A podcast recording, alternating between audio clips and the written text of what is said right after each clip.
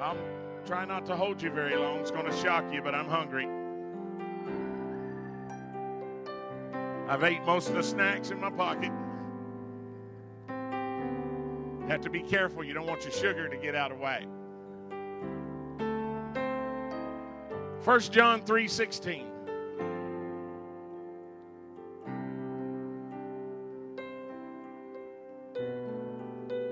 I've been praying all week, studying. I love to read the, the Word. But I got to looking through the New Testament. The man that wrote two thirds of the New Testament was a scholar, very well educated, but he always gave his testimony. I know y'all have heard me tell it. Somebody needs to hear what God can do in their lives today.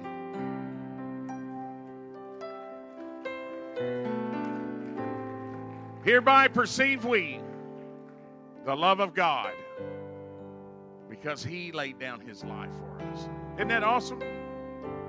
God stepped out of heaven and laid down his life for us. He didn't have to, but he loved you so much that he's seen you on this Easter Sunday, 2017, Salem, Illinois. And he said, You're going to need a Savior. So he put on flesh and he died the most cruel, horrible death known to man so that you could be free. So Nick Mahaney could be free. Father, I worship you. I magnify your name. God, there's none like you. There's none besides you, Lord. Now, Lord, I need you to anoint me like I've never been anointed before, Jesus. In the name of Jesus Christ, God, I'm asking you to move upon me. Lord, move upon somebody's heart.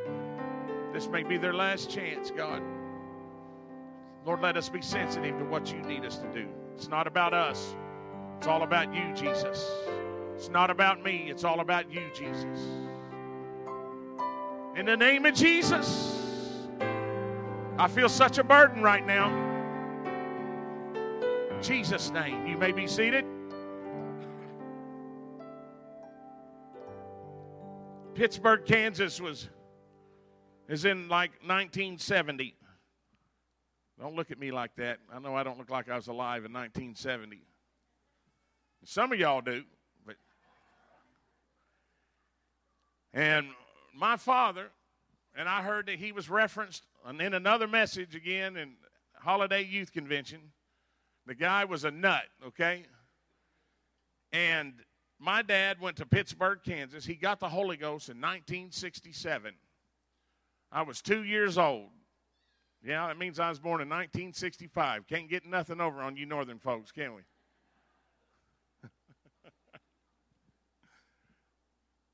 LSU people would still be going.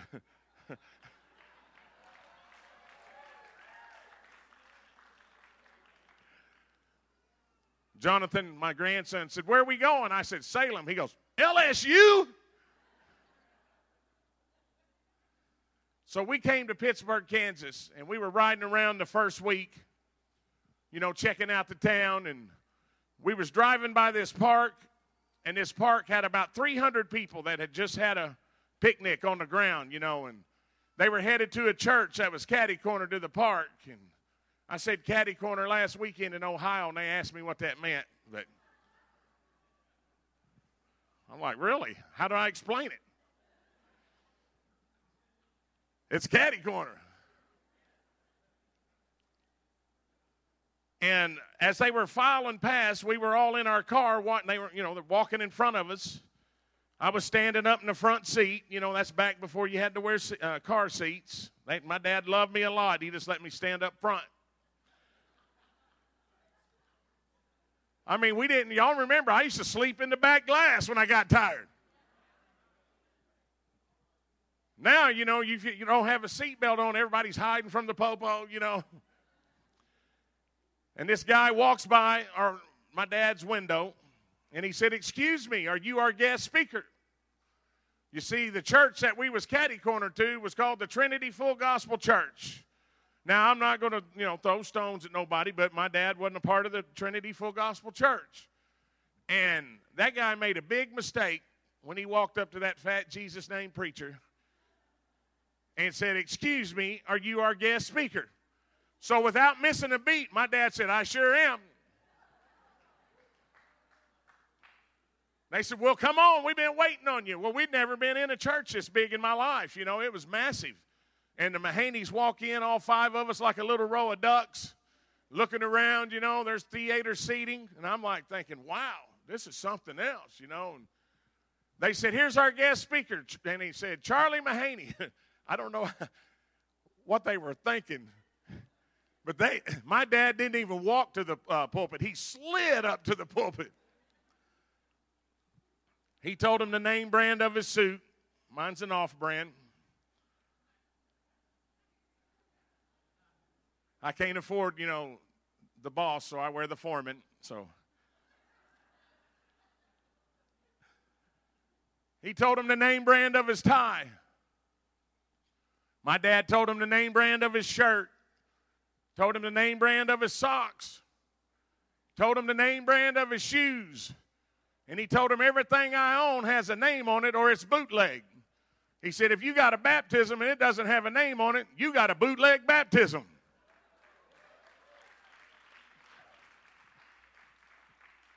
Well, that went over like a pork chop at a bar mitzvah.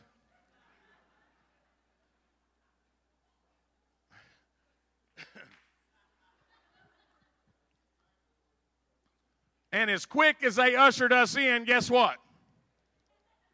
They ushered us right on out that building.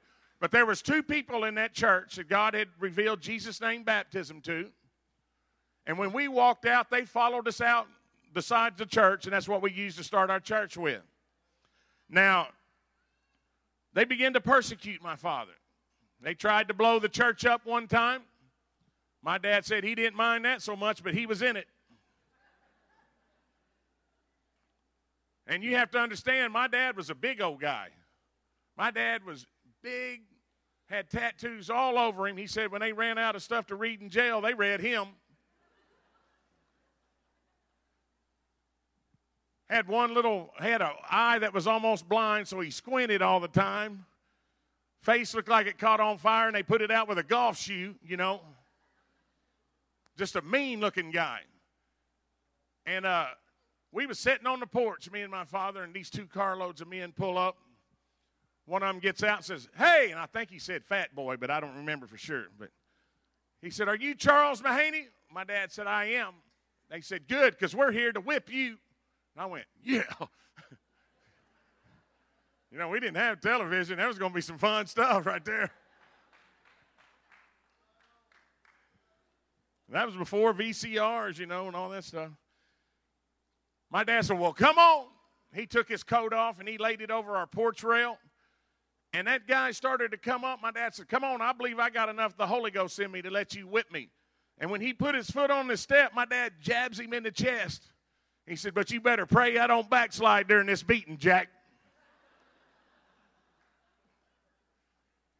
He said, Y'all either start whipping or I'm going to start casting out devils. And I, when I tell you, them guys ran across the neighborhood. They left their cars in our front yard and they ran. The last three years of my dad's life, I traveled with him and I would sing for him and and I began to pick his brain because my father was an evangelist for 34 years. And I said, Dad, why were you an evangelist for so long? And my dad told me he was in his office one night after church and he was praying. And he said he heard an audible voice, and that voice told him to look up. My dad said when he looked up, he was in a different dimension and he was walking down a path. And my dad said off in the distance he could hear people screaming at the end of this path. And he said the further he walked down this path, he could feel a blast of heat and he could smell hair and flesh burning. My dad said he looked over in this pit and people were tumbling and falling and screaming in hell. My dad said the voice of God spoke to him and said, I want you to look across this pit my dad said he looked across this pit and he could see tens of thousands of people. And my dad said the Lord spoke to him. He said, Now look in their face. My dad told me, he said, Son, what stu- stood out the most was I could see every feature on their face. And he said, The Lord spoke to me and said, If you don't evangelize, their blood's going to be on your hands. So my father goes home that night and he has a dream. And in that dream, I've got a brother and sister who are twins. My sister has passed, but my brother and sister were twins. And they were born on my second birthday. Yeah, that was a great birthday present. We're already in home missions, all right? I didn't even get a cake. I got two screaming kids, a brother and sister. So we all three had the same birthday. My dad said it's because of his oneness, but y'all figure that one out.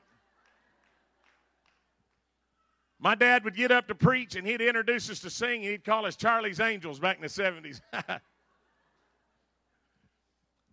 but in that dream, some of these young people are going, Charlie's Angels? Is that an Xbox game?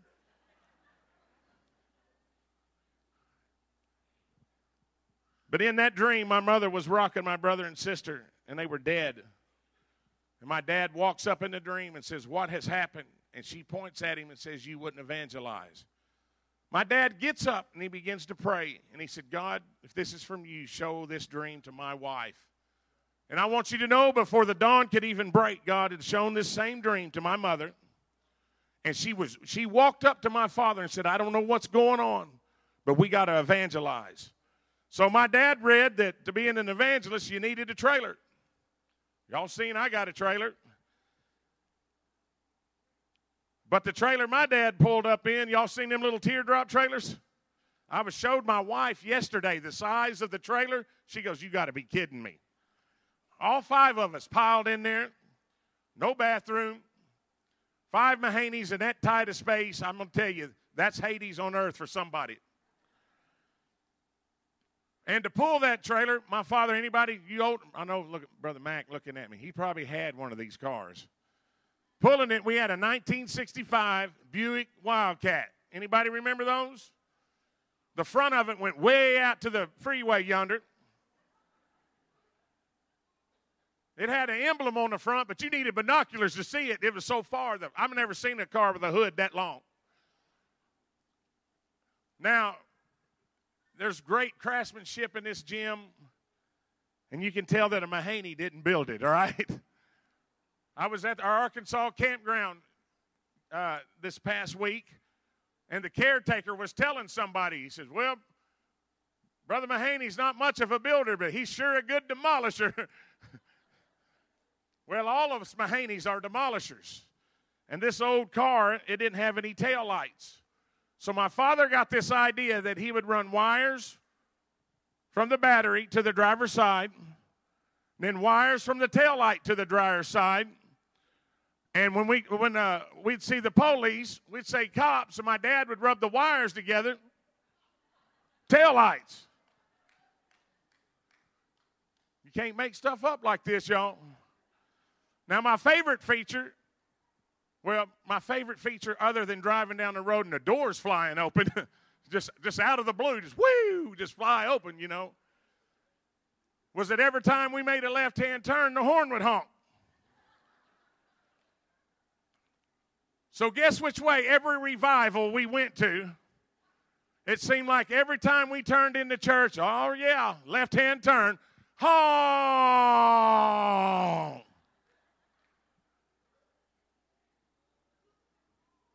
If I, I wish I could show you on DVD or tape the prayer meetings me and my brother and sister had in the back seat of that car. God, take this car. Most embarrassing ride I've ever been in, and I've had some bad ones. We were in an outdoor service in Wharton, Texas. Now, my dad always had something to say, he was never speechless. And my dad was preaching away at this outdoor service, and he got this shocked look on his face he became speechless. We all turned around to look to see what he was looking at, and our car was on fire. God had taken it in a sacrifice. And if you would look, one of the Mahaney kids was running the aisles, one was spinning, and the other one was rolling on the floor. God began to use Charlie Mahaney greatly. When he stepped out on faith and went out on the evangelistic field, God began to use him immediately. El Dorado, Arkansas, 1978. I can remember it like it was yesterday. There was a man there that was about 50 years old. He was born without things in his head to be able to see. He wasn't born with the eyes in his head to be able to see. My father went back and put his hands over that man's eyes, and he said, I speak the word of faith. And immediately, God created the eyes in this man's head. Come on, he stands up and begins to scream, I can see, I can see. Now, you want to talk about a witness to the community. Come on, that church was packed to the walls the next night. We like to never got out of that service that day. This man was 50 years old and never seen a day in his life. Come on, God is still the blind eye opener. God is still the deaf ear unstopper. My God can still heal somebody in a wheelchair.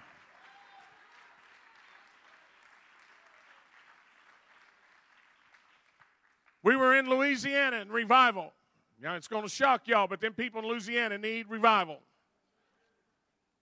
And we was in a town maybe smaller than Salem. It was smaller than Salem, and you know where you can have a flat.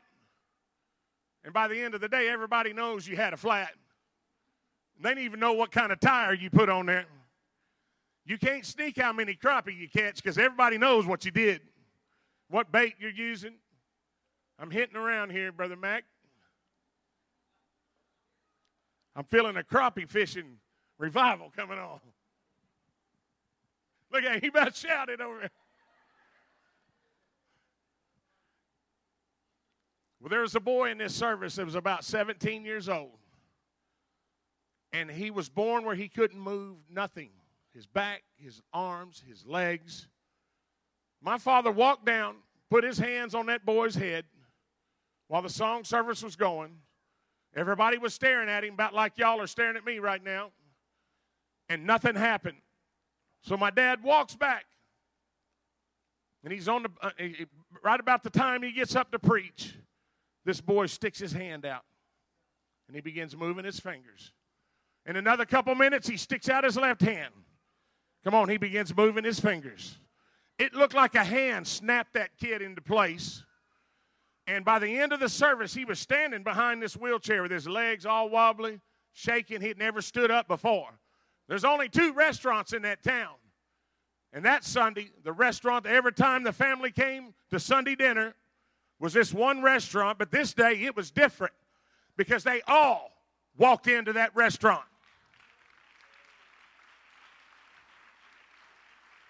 Can I tell you, Salem? Come on. You let somebody begin pushing wheelchairs out of this church.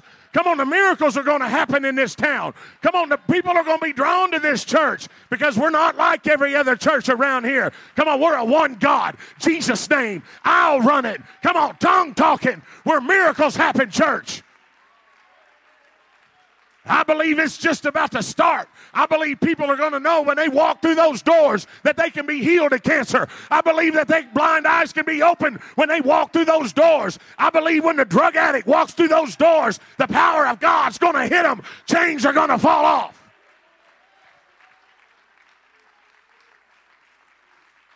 Come on, we're not waiting on God. God's waiting on us. God's waiting us on us to step into a whole new dimension of faith.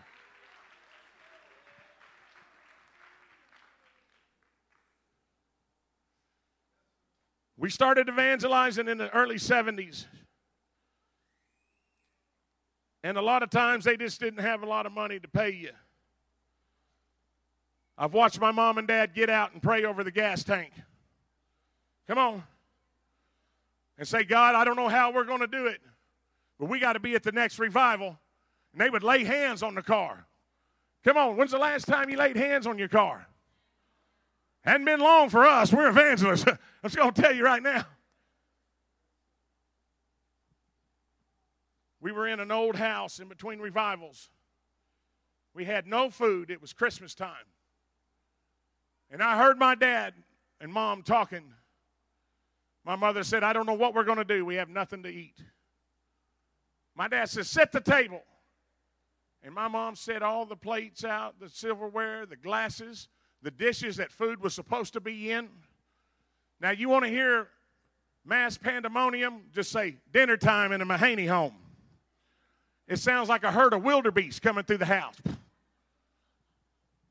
We slide up in that chair. You know, I, I, can I got it to where I can slide up and grab the fork at the same time and have my head bowed. We slide up at that table, you know, and it's not the first thing you notice is, there ain't nothing at the table. And my dad says, Bow your head, we're going to say grace over this food. I look at my brother and I go, What food? He has lost it now. That man of God lifts his hands. Says, Father, bless this food we are about to receive. Sanctify it to our bodies in the name of Jesus. And all of a sudden, my dad walks to the door. There's two men standing there. They got big sacks of groceries. Come on. And the man looks at my dad and goes, I don't know who you are, but I was driving by here and I'm compelled to give you all this food.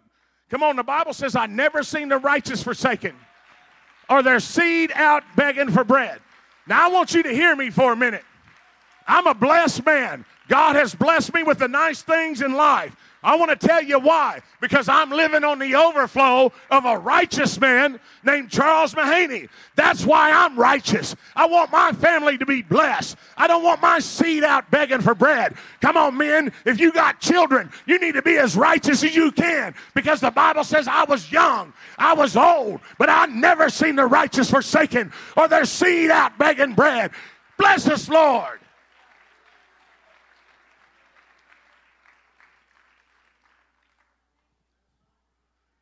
I watched my father cast out demons. Now, we get a little freaky when you start talking about the devil. I mean, I was even at one place not too long ago, and they said, Man, this guy's talking in like seven voices. You go pray for him. I said, You go pray for him. But you're the evangelist, you're the pastor. He's flopping off the ground this high. I'm like, I wasn't real urgent needing to go pray for this fella.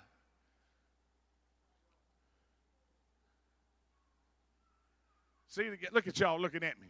I'd sick big mad on them is what I'd do. I watched as my father would take dominion over demons. Come on, and take authority over devils. Listen, we live in an age and time where people are trying to make everything a gray area. Every time I see a coexist bumper sticker, I want to push him off the road in my dually. Come on, I'm only here to exist with one person. His name is Jesus Christ. Come on, I'm not here for Allah. I'm not here for anybody else. I'm here for Jesus. Every demon in hell trembles when I say the name of Jesus.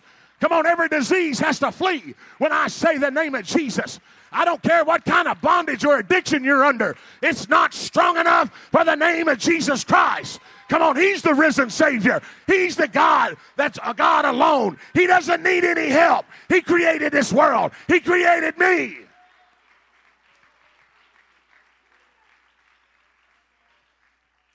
You would think after seeing all of this stuff that I saw that I'd be the first one to Bible school headed to Bible college with my Bible under my arm.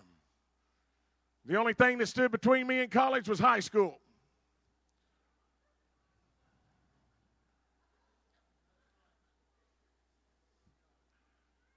Hallelujah. Some of you are with me, right? They had me play Abraham Lincoln in the third grade. I was the only boy could grow a beard.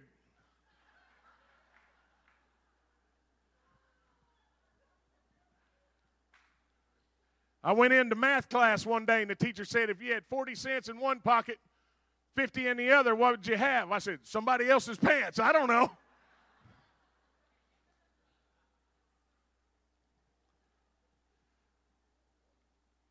So you'll never need a dictionary to hear me preach, all right?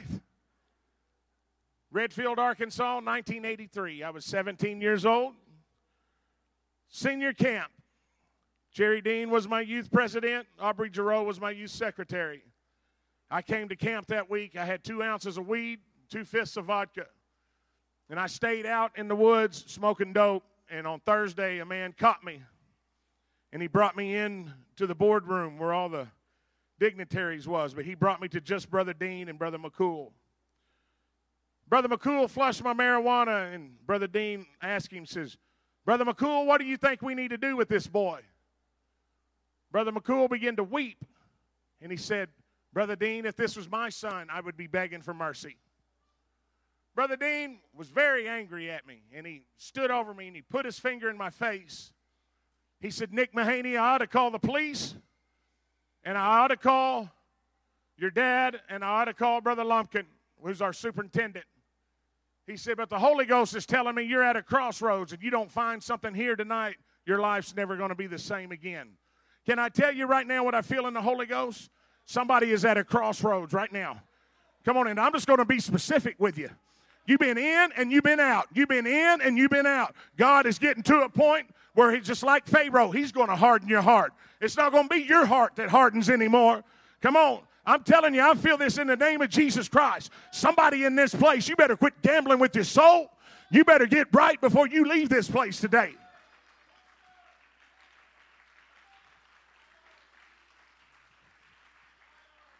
So, Brother Dean left, let me go back to my dorm. I went back to the dorm and I started drinking. And by the time it was church, I was pretty drunk. First song, I tapped my friends on the leg and I said, I don't believe in God. I don't believe in this message and I don't believe in this church. I'll never be back again. 17, I walked out on that campground in June of 1983 on the backside of the cross. In one year, I was running around the same area where this campground was. I would pull up many a night and curse God and throw whiskey bottles at that tabernacle. And one year, I was a full blown alcoholic where my hands shook like this. And the only way that I could get my hands to calm down was I'd start drinking and slamming vodka and slamming bourbon and rolling joints and start drinking. I would go into alcoholic blackouts where I'd wake up in ditches or wake up out in the woods with your car wrapped around a tree. You don't even know what happened. And the worst is to wake up in jail. Don't even have a clue what you're in jail for. And have to ask because you're afraid. You don't know if you robbed somebody. You don't know if you ran over somebody. You have no idea what you've done. You see, God will send people into your lives. Come on, if you'll just hold on, God will send the right person into your life. Can I tell you, young ladies, you don't have to go out of church to find a man. You just hang on. God's going to send you the right husband. Come on, God will send you a man that won't come home drunk and beat up on you. God will send you a man that won't smoke up all your check. But the devil's got one too. He got some guy whose pant pockets way down here. I don't even know where they buy underwear that long. That's all you see. And trust me, they get mad when you ask them about it. I've had a few of them get pretty mad at me. How you get your wallet out of there, boy? Got one whisker up here, one down here, one over here. Reminds you of the scripture, the substance of things hoped for, the evidence of things not seen. I mean, if you're going to grow a beard, grow a beard.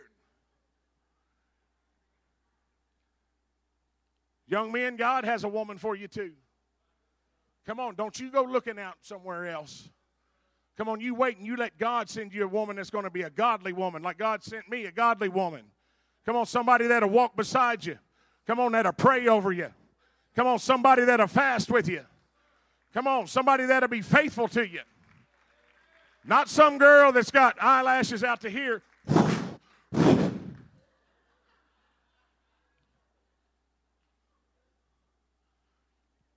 wearing a gownless evening strap.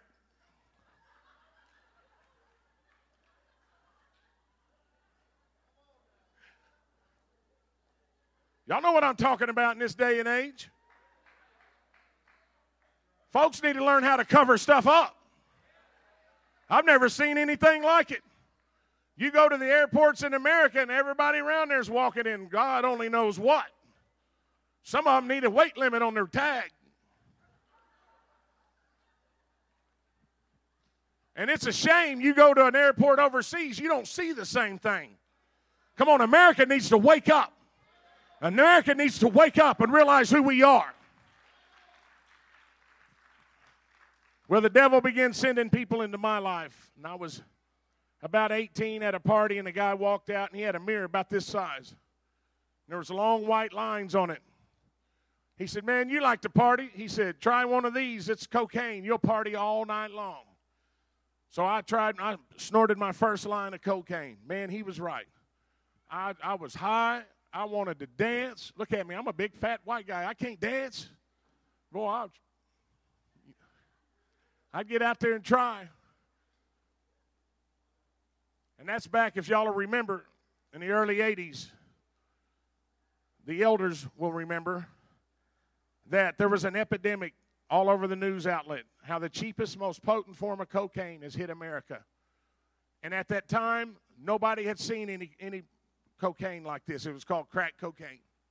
People were taking one hit and were dying. Now, all over the news was one hit, you'll die. One hit, you'll be hopelessly and helplessly addicted. Well, I couldn't wait to find some crack cocaine. And I took a radio antenna, you can, that's hollow, put Brillo down in it. You know when all the crackheads are around, there's not a, a radio antenna in the whole county. And I put that crack rock on that Brillo and I put the light to it. When I heard it sizzle and I drew that smoke down into my lungs and I blew it out, I was higher than I'd ever been before in my life. From that moment on, they were right. I was helplessly and hopelessly addicted to crack cocaine. The only way that I could supply my habit was I got in with some guys and we began making massive amounts of crack cocaine and distributing all over Little Rock and, and, and Arkansas. I have been to apartments as a woman pregnant, no heat, no, no, no food, no water, no lights, with, pregnant with a kid standing under her stomach and one pulling on her dress, handed me all of her money for crack cocaine. Come on, you can sit there and shake your head, but what are we doing about it? Come on, what are we doing about it? Come on, we are people of the name. We're supposed to be people of faith. You, if you know of a crack house, you need to drive by it every day and say, I rebuke that place and every spirit that's around it in the name of Jesus. Come on, if you know of a neighborhood, you need to drive through that neighborhood and say, Hey, devil, I'm in this neighborhood, and I want you to know that greater is he that is in me than he that is in the world.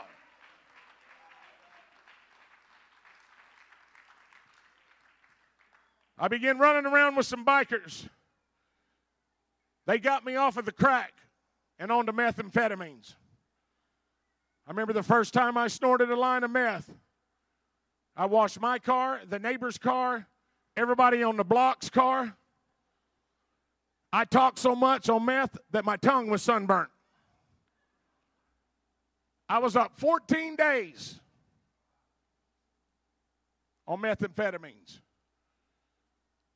We what we would do, me and my biker friends, I was the little guy. Imagine that. And we'd go into the grocery stores at the time, and you could gather what you wanted and make a, uh, a batch of meth or crank. And we would just gather up and walk out and steal it. We only had one manager try to stop us one day, and he ran up to Danny, big old, big old dude. He said, Excuse me, where are you going with that? Danny said, We're stealing it, sir. He goes, Okay, have a nice day. We made a big batch of methamphetamines. People were dipping it out and uh, snorting it, smoking it, shooting it up. We had a huge party going on. It's on Junior Deputy Road, Little Rock, Arkansas. I was sitting in a blue recliner. My friend Danny walked up and he said, Roll your sleeve up. I'll show you how to get high. He said, You'll feel something like a pin sticking you, and you'll be higher than you've ever been before in your life. I rolled my sleeve up and I watched as he took a U100 insulin syringe and he put it in my veins. And when, he, when I saw that point go into my vein and that blood shoot up into that syringe, right then I was hopelessly addicted. From that moment on, it didn't matter what I had to do. I was going to do it to put drugs in a spoon and draw it up in a U100 insulin syringe and put it in my arms. It meant more to me than jobs. It meant more to me than family. It meant more to me than my children. It meant more to me. If I was at a, a place and I seen you had a bunch of money, I'd follow you and beat you up, strong arm you, and take your money. We do armed robberies, we do burglaries, carjackings, anything that we could do to get high. Didn't mean, uh, you know what? My kids didn't matter anymore because I had that needle, methamphetamines. Come on, nothing in my life mattered anymore. So the only way that I could keep up with my habit, I became a meth cook. And for 10 years of my life, I ducked and dodged and hid out all over the place cooking methamphetamines. The police were after me. The drug task force at, was after me. We was always on the dodge. People were trying to rob me. People trying to kill me. Or people would just get mad because I wouldn't give them any dope and they would call the police on me. I was pulling down in a, a house on Sardis Road. And when I pulled in, a man pulled open the door and he stuck a pistol up to my head. And I thought he was trying to rob me, so I grabbed him. We went and, and pulled him into my car, and we began to fight. And I thought I was fighting for my life. And I mean, I put a thumping on this guy pretty bad, and I threw the pistol outside, and I was going to push him off outside and try to finish him up. And when I did, a badge popped out on the chain. Now, I don't know how they are in Salem, but in Arkansas, the popo get mad and you, pull, you take their gun from them. Any y'all ever been pepper sprayed? It was just this year that I started saying, Pass the pepper, please. I was scared to say, Pass the pepper. I love pepper. I didn't eat it for 10 years because of what them guys did to me.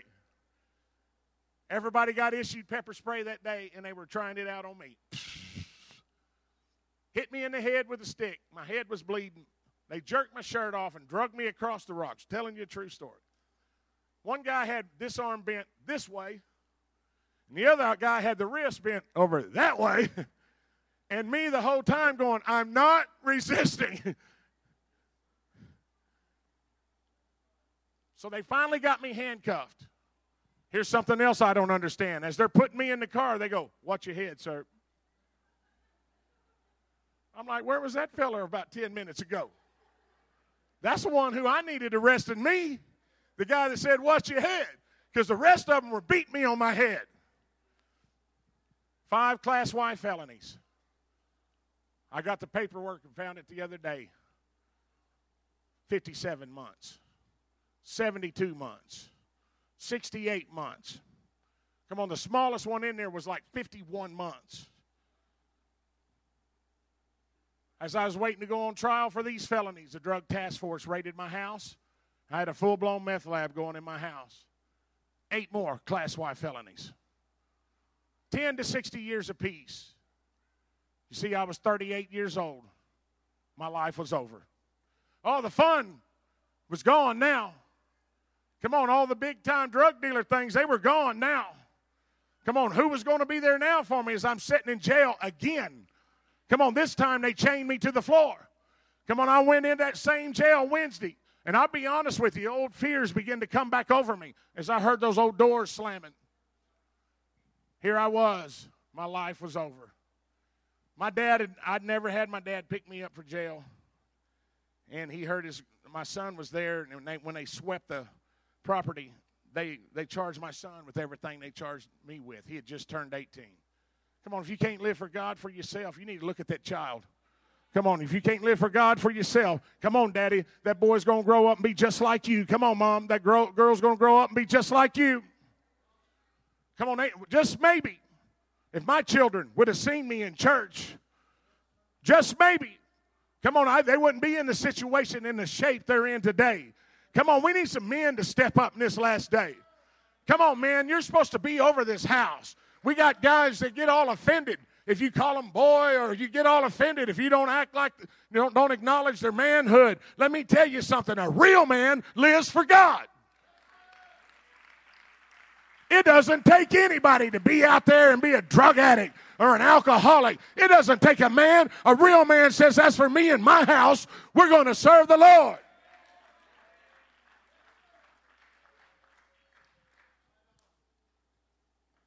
I go to court, and my plea bargain uh, is 40 to life. My life is over. 40 to life in prison. You see, I'd been to jail more times than Otis a drunk on Mayberry. I don't know if y'all know who that is. But this one time, my dad come to pick me up. Now, y'all have to understand, my dad thought tact was something you nailed rug down with. He wasn't a real tactful guy. And when I got in the car, his exact words was, hey, ignorant. He called everybody ignorant.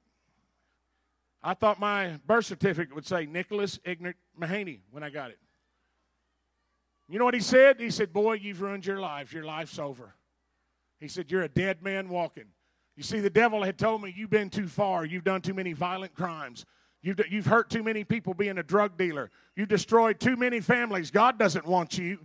So I had just come to grips with. I was just going to die and go to hell.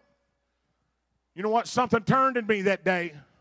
I turned around, Pastor, and I looked at my father and I said, Dad, you think God would forgive me? Because I did not believe God would forgive me. I watched a big tear run down my dad's face. You know what he said? Come home, son. Come home. I walked in that house that night and I laid my head down on the pillow, and all I could hear was, Amazing grace, how sweet the sound that saved, saved a wretch. And I'm telling you, I got up, I began to shoot dope, I began to drink, and for the next about three months, every time I would lay my head down, all I would hear was those old songs that was playing when I walked out of that campground. And it got to where I was either going to commit suicide or I was going to be free from the drugs. So I found a drug rehab in Little Rock, Arkansas. It's called Serenity Park. When you walk in, the jail's on the left, the cemetery's on the right, and they say, take a look at both of them because if you don't get help, that's where you're going. I walked in that place high. I'd been up all day, all night long shooting dope.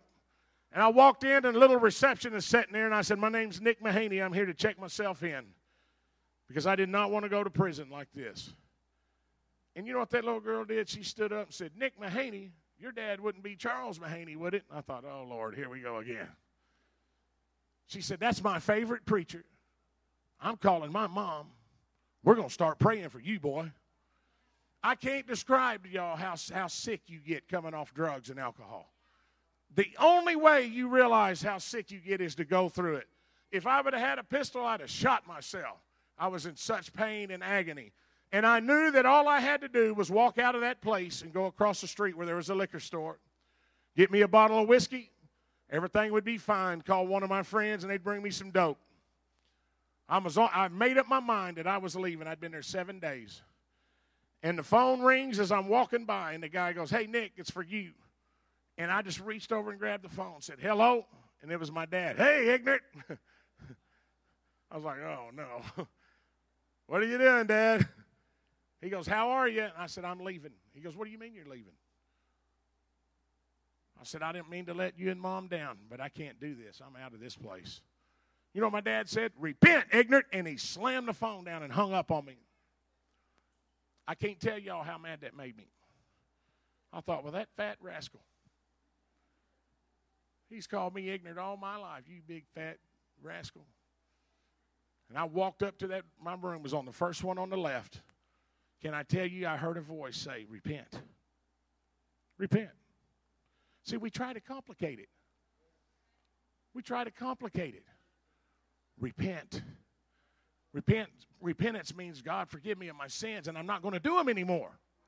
It don't mean God forgive me of my sins because I'm guilty and I'm going to do them again as soon as I get done repenting for my sins up here today. Come on, it means you're going to turn around and not do them anymore. I open that door and I know God's omnipresent, but that day, Brother Kyle, was like he was sitting over that bed, and I crawled on my hands and knees to my bed. And I lifted my hands and I said, God, I don't even know who, if you know who I am. You see, I was possessed by demons.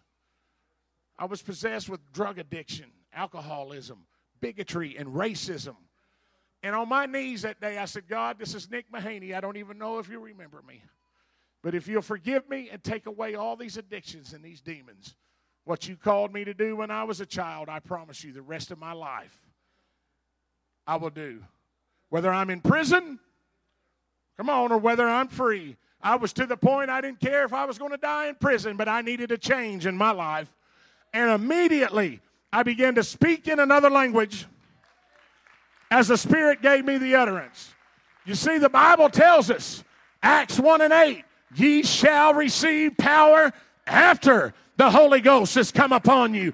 Can I tell you the reason why you keep fighting bondage? The reason why you keep fighting addiction is because you're trying the wrong program. I got a three step program for you repent, be baptized in the name of Jesus, and ye shall receive the gift of the Holy Ghost, evidence by speaking with other tongues. Listen, I had never been able to overcome all these addictions because I never had the power that I needed when the Holy Ghost began to live inside of me.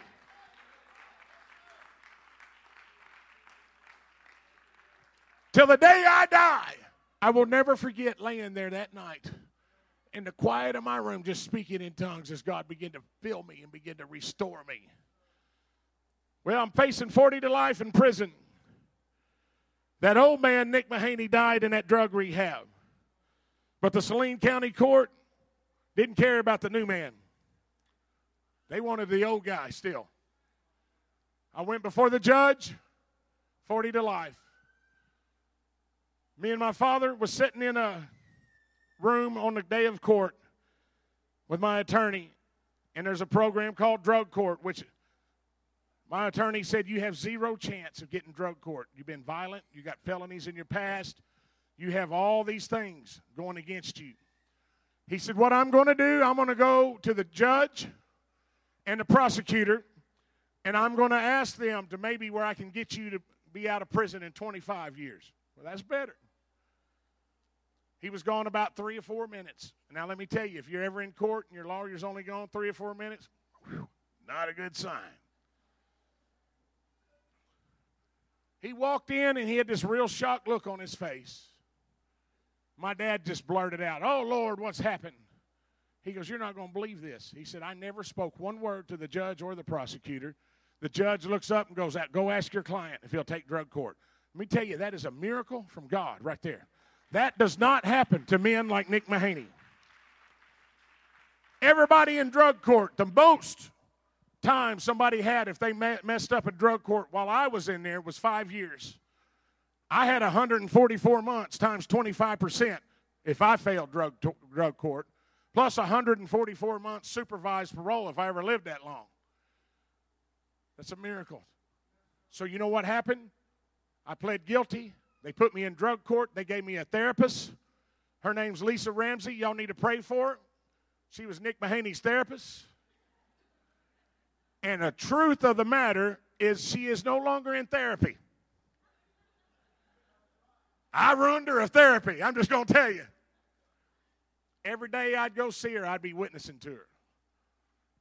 I walked in one day and she said, What in the world are you on? I said, I'm not on nothing. I got the Holy Ghost. I said, I'm not Nick Mahaney, the drug addict. I'm not Nick Mahaney, the alcoholic. God has filled me with His Spirit. I have been set free. I'd had to, because of court, I had to go to those meetings, you know, where hi, they'd say, Hi, I'm so and so, I'm an alcoholic. I'd stand up and say, Hi, my name's Nick Mahaney. And guess what? I'm not an alcoholic. Come on. And those folks would get mad at me. Had one guy poking me in the chest one day. I said, Hey, bro, God delivered me from drugs and alcohol, but He didn't deliver me from you poking me in the chest.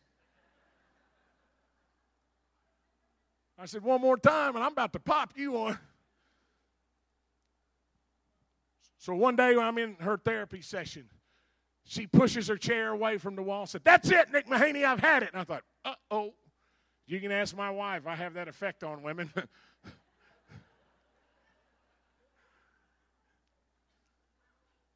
That's one phrase I hear. Oh, that's it, Nick Mahaney. I've had it. Yeah. She said, if you'll learn that song, Who Am I? I'll come here, come to your church. I went and found the soundtrack Sunday night. She walked into our church. Just so happened Charlie Mahaney was preaching that night. She was in trouble to start with. Fine Catholic lady walks in. We had a big baptistry up there, you know. She said, What is that? I said, Well, we can't drink our baptistry. We got to dunk you down in it. She goes, You're not putting me in there. We baptized her in Jesus' name that night.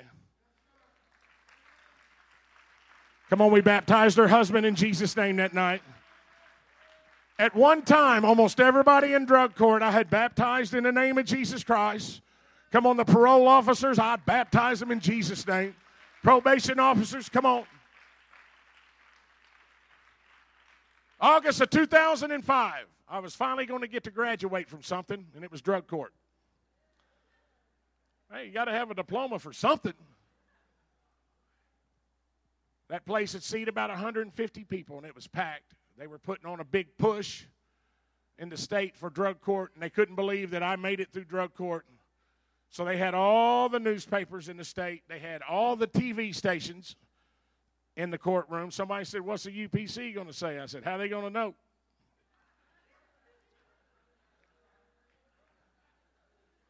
I'll be like, How'd you know, Jack? And the day before, Judge Arnold called me in his chambers, and I thought I was in trouble that I wasn't going to uh, graduate drug court. He said, Nick Mahaney, out of anybody I've ever met in my life, he said, God has changed your life. He said, This is unprecedented. You think you could get somebody to bring a piano in the courtroom? And as we open it up tomorrow, sing Amazing Grace. They said, All rise. And I walked in right behind the judge. As they stood up, I stopped and lifted my hands. Amazing grace, how sweet the sound that saved a wretch like me. I once was lost. Let me tell you something. The power of God began to fall in that courtroom. People had their hands raised. I looked back there, and Brother Lumpkin and my dad had big old tears running down their face. My mom had her hand doing this. Whoop, whoop, whoop, I thought, uh oh, it's about to bust out in this joint. That judge had a stack of charges. When I tell y'all my charges, the stack was so big that he, he had to carry it with both hands. He walked up to me, his exact words was Nick Mahaney, you can take these, you can shred them, you can frame them, you can burn them. I find no fault in you. You're a free and clear man.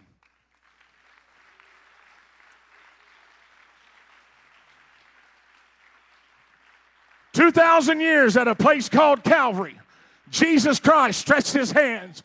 You know what he did? He took the charges of Nick Mahaney and he put them in his hands. And now today, that same risen Savior, because they put him in a tomb. Come on, they put him in a grave, but the grave couldn't hold him. Come on, they tried to lock him up with a stone, but the stone had to roll away because that risen Savior burst forth from that grave. He burst forth, he captured death, hell, and the grave. Now I'm here to tell you that if you're walking in any kind of bondage, if you're walking in any kind of sin, that same Jesus is in this place today. He wants to set you free. He wants to make you a new creature. You don't have to walk in here like you came in. Let's all stand.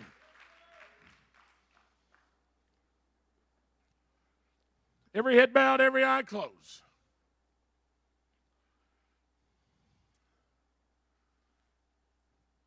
I told the pastor, I got a sermon on I've been working on.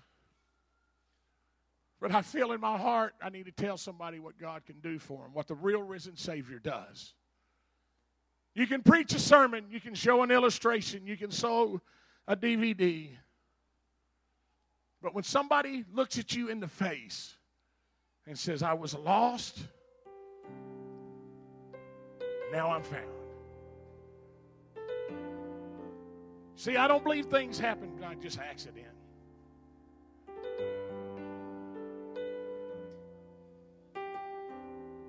God, help us, Jesus. Come on, where's my prayer warriors? Come on, we need to intercede right now. I feel it in the Holy Ghost.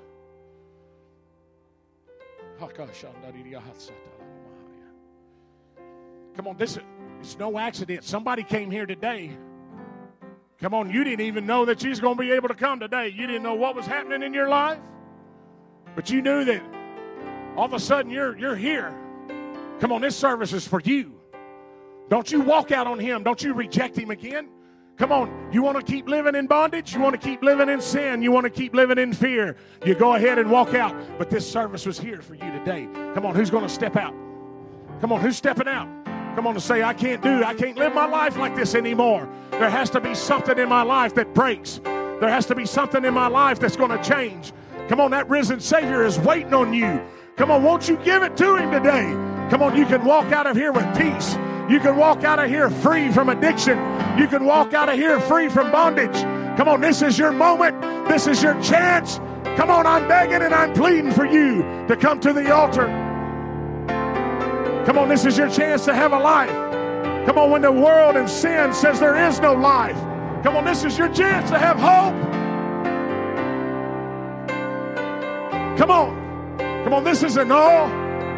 Come on, you know the moment that you walked in this door, God was dealing with you. Come on, you knew the moment that you walked in here that you felt something that you've never felt before. Come on, I'm only going to hold this altar open for a few more minutes. Come on, somebody needs to be led by the Holy Ghost and reach over and take somebody by the hand and say, Come on, come to the altar with me. Come meet Jesus today. Come on, come meet him. Come meet him not as not meet him as your risen Savior,